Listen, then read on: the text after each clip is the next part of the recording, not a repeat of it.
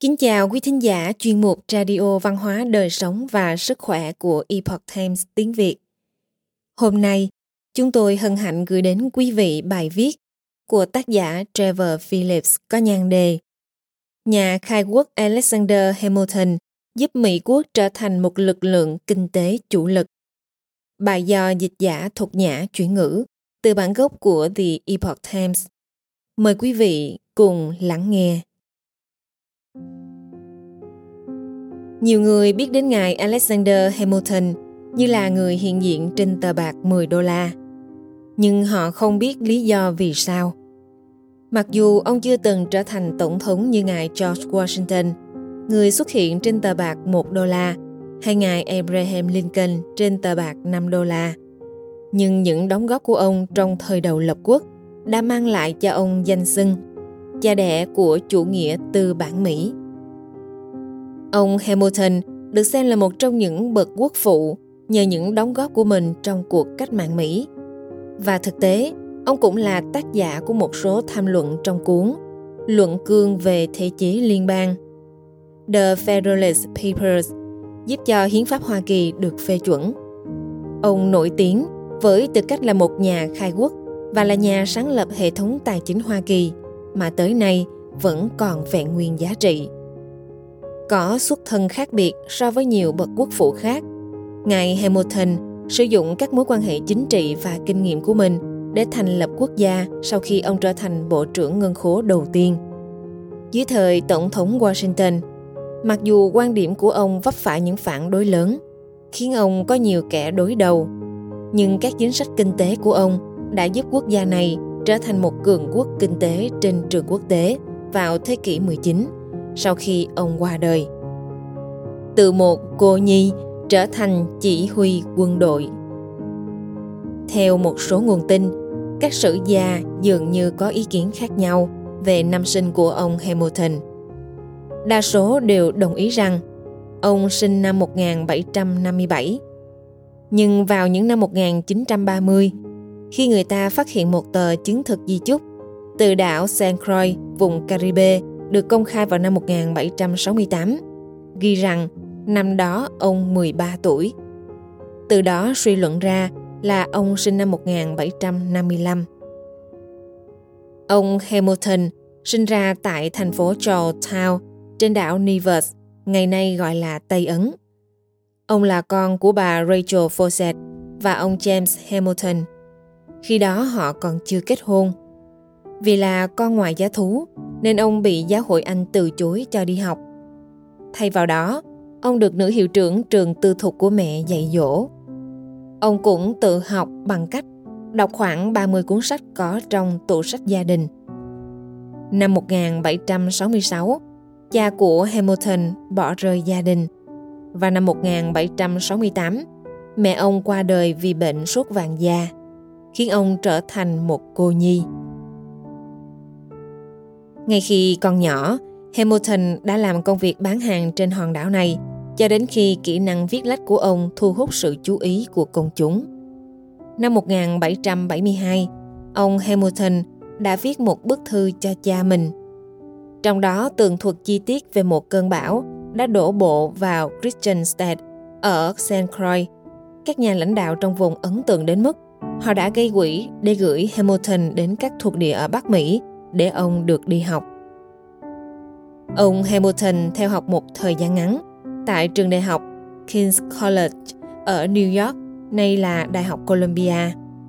Ở đó, ông đã tích cực tham gia vào sự nghiệp cách mạng bằng việc viết những cuốn sách nhỏ như cuốn Bản biện hộ đầy đủ cho các dự luật của Quốc hội. Quãng thời gian học tập của ông Hamilton tại trường đại học kết thúc sau khi chiến tranh cách mạng nổ ra và ông được gọi ra chiến trường. Ông đã giữ nhiều vị trí chỉ huy trong lục quân lục địa và thậm chí còn được tuyển vào nhóm sĩ quan phụ tá của tướng George Washington. Năm 1781, ông Hamilton trở nên thất vọng với tướng Washington và rời bỏ đội ngũ của mình. Nhưng cuối năm đó, vị tổng tư lệnh đã trao quyền chỉ huy thực địa cho ông và ông đã lãnh đạo thành công một cuộc tấn công chống lại quân Anh trong trận Yorktown, dẫn tới việc tướng Charles Cornwallis phải đầu hàng trong trận chiến trên bộ quan trọng cuối cùng của cuộc chiến này. Nghị sĩ và Bộ trưởng Ngân khố Năm 1782, ông Hamilton giải ngũ và trở về New York. Ông dành thời gian tự học và sau 6 tháng đã vượt qua kỳ thi kiểm tra năng lực để chính thức trở thành một luật sư. Vào mùa thu cùng năm đó, ông được bổ nhiệm làm dân biểu của New York tại Quốc hội hợp bang. Và trong vài năm tiếp theo, ông Hamilton đã vận động cho việc phê chuẩn hiến pháp. Ông cùng với sự giúp đỡ của ông John Jay và ông James Madison đã xuất bản tuyển tập The Federalist Papers, luận cương về thể chế liên bang. Một chuỗi các bài tiểu luận có nội dung bảo vệ và thúc đẩy việc phê chuẩn dự thảo hiến pháp Hoa Kỳ. Năm 1789, khi ngài Washington được bầu làm tổng thống đầu tiên của quốc gia mới, ông đã bổ nhiệm ông Hamilton làm Bộ trưởng Ngân khố. Trước đây, ông Hamilton từng sáng lập ngân hàng New York và dùng kinh nghiệm của mình trong ngành vận tải thương mại để trở thành một nhà kinh tế xuất sắc dù không qua trường lớp đào tạo nào. Ngay khi ông Hamilton gia nhập nội các đầu tiên của Tổng thống Washington, ông đã nhanh chóng bắt tay vào việc khôi phục nền kinh tế quốc gia, vốn đang trong tình trạng kiệt quệ sau chiến tranh cách mạng. Các cơ quan quản lý ở mọi cấp bậc trong nước đã gánh những khoản nợ để chi trả cho việc huy động chiến tranh. Và như trang web ushistory.org đề cập, lời cam kết thanh toán các khoản nợ đó đã không được thực hiện nghiêm túc. Tài liệu IOU, mỗi tiểu bang về việc trả lại số tiền đã vay khi viện trợ cho chiến tranh, về cơ bản được xem là vô giá trị. Ông Hamilton đã đề xướng một sách lược dũng cảm cho chính phủ liên bang để chi trả tất cả khoản nợ mà các tiểu bang phải gánh chịu. Ông trù tính phát hành trái phiếu chứng khoán mới cho các nhà đầu tư và tạo ra một hệ thống doanh thu bao gồm thuế hải quan và thuế tiêu thụ đặc biệt.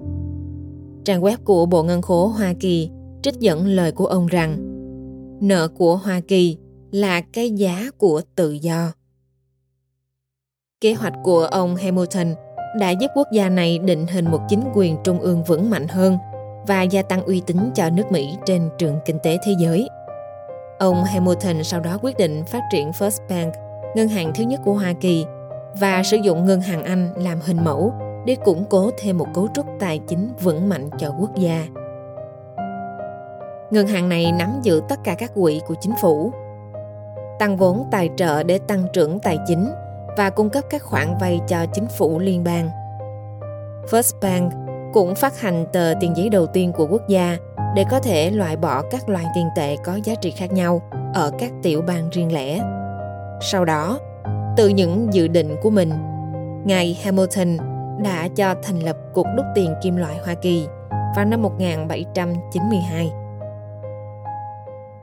Tuy nhiên ở thời điểm đó, những lý tưởng của ông Hamilton về một quốc gia có chính phủ trung ương vững mạnh vấp phải nhiều phản đối từ các nhà lãnh đạo khác. Trong đó có cả ngài Thomas Jefferson. Ngài Jefferson và những người khác cho rằng ngân hàng quốc gia và nhiều chính sách khác của ông Hamilton nhằm mục đích biến Hoa Kỳ thành một nhà nước quân chủ và tước đi quyền hạn của các tiểu bang. Trong suốt thời kỳ đó, quốc gia này đã lệ thuộc vào việc xuất cảng hàng nông sản để có tiền nhập cảng hàng sản xuất ở ngoại quốc. Ông Hamilton muốn các nhà sản xuất tại Mỹ tự chủ hơn và tin rằng một ngành sản xuất vững mạnh sẽ giúp ích cho nền kinh tế Hoa Kỳ và sự lệ thuộc của Mỹ vào việc nhập cảng hàng hóa có giá trị cao đã kiềm hãm sự tăng trưởng tài chính. Ông đã thực hiện một chương trình trợ cấp tài chính cho các doanh nghiệp sản xuất ở Mỹ quốc để giúp họ cạnh tranh với hàng hóa nhập cảng từ các quốc gia khác. Ông cũng áp đặt thuế quan hoặc đánh thuế lên hàng hóa nhập cảng để thúc đẩy sản xuất sản phẩm trong nước. Sau chiến tranh cách mạng, buôn lậu và cướp biển ngoài khơi đã trở thành một vấn đề lớn do thiếu kiểm soát ở khâu vận chuyển. Ông Hamilton đã đề xướng với Quốc hội ý tưởng về việc khai triển lực lượng cảnh sát hải quân trên các bờ biển của quốc gia để giúp thực thi các loại thuế và quy định mới, cũng như kiểm soát ngành vận tải hàng hải. Năm 1790, Quốc hội chính thức thành lập Sở quan thuế biển Hoa Kỳ, đưa những tuần duyên đỉnh, gọi tắt là Cutter có vũ trang đến các bờ biển Hoa Kỳ, từ Georgia đến New England. Sở thuê quan biển Hoa Kỳ về sau đã trở thành tuần duyên Hoa Kỳ. Cái chết bi thương của ông Hamilton Ông Hamilton từ chức Bộ trưởng Ngân khố vào năm 1795, nhưng ông vẫn tiếp tục tham gia chính trị. Trong cuộc bầu cử tổng thống vào năm 1800, ông Jefferson và ông Aaron Burr có số phiếu hòa nhau, dẫn đến một cuộc bỏ phiếu tại Quốc hội. Ông Hamilton đã thuyết phục Quốc hội bỏ phiếu cho ngài Jefferson, khiến ông Burr thua cuộc trong cuộc bầu cử này. Năm 1804, ông Burr ra tranh cử chức thống đốc New York nhưng lại thất bại. Sau khi thất vọng vì nhiều lần thua cuộc, ông Burr đã thách đấu tay đôi với ông Hamilton khi hay tin ông Hamilton xúc phạm mình trong một buổi tiệc tối. Vào ngày 10 tháng 7 năm 1804, ông Hamilton và ông Burr đã gặp nhau để giải quyết những bất đồng của họ trong một trận đấu tay đôi ở Weehawken, New Jersey. Hầu hết những lời tường thuật đều cho rằng ông Hamilton nổ súng trước, nhưng viên đạn của ông lại bắn trúng một cành cây trên đầu đối thủ.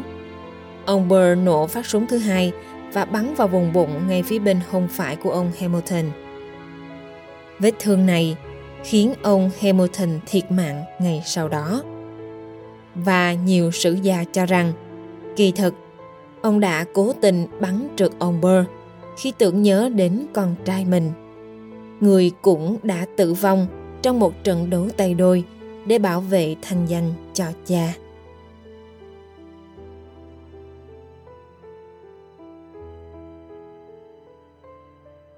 Quý thính giả thân mến, chuyên mục Radio Văn hóa Đời Sống và Sức Khỏe của Epoch Times tiếng Việt đến đây là hết.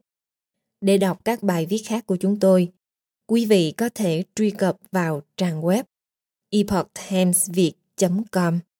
Cảm ơn quý vị đã lắng nghe, quan tâm và ghi danh theo dõi kênh. Mến chào tạm biệt và hẹn gặp lại quý vị trong chương trình lần sau. Kính chúc mọi điều bình an và tốt lành tới quý vị cùng người thân.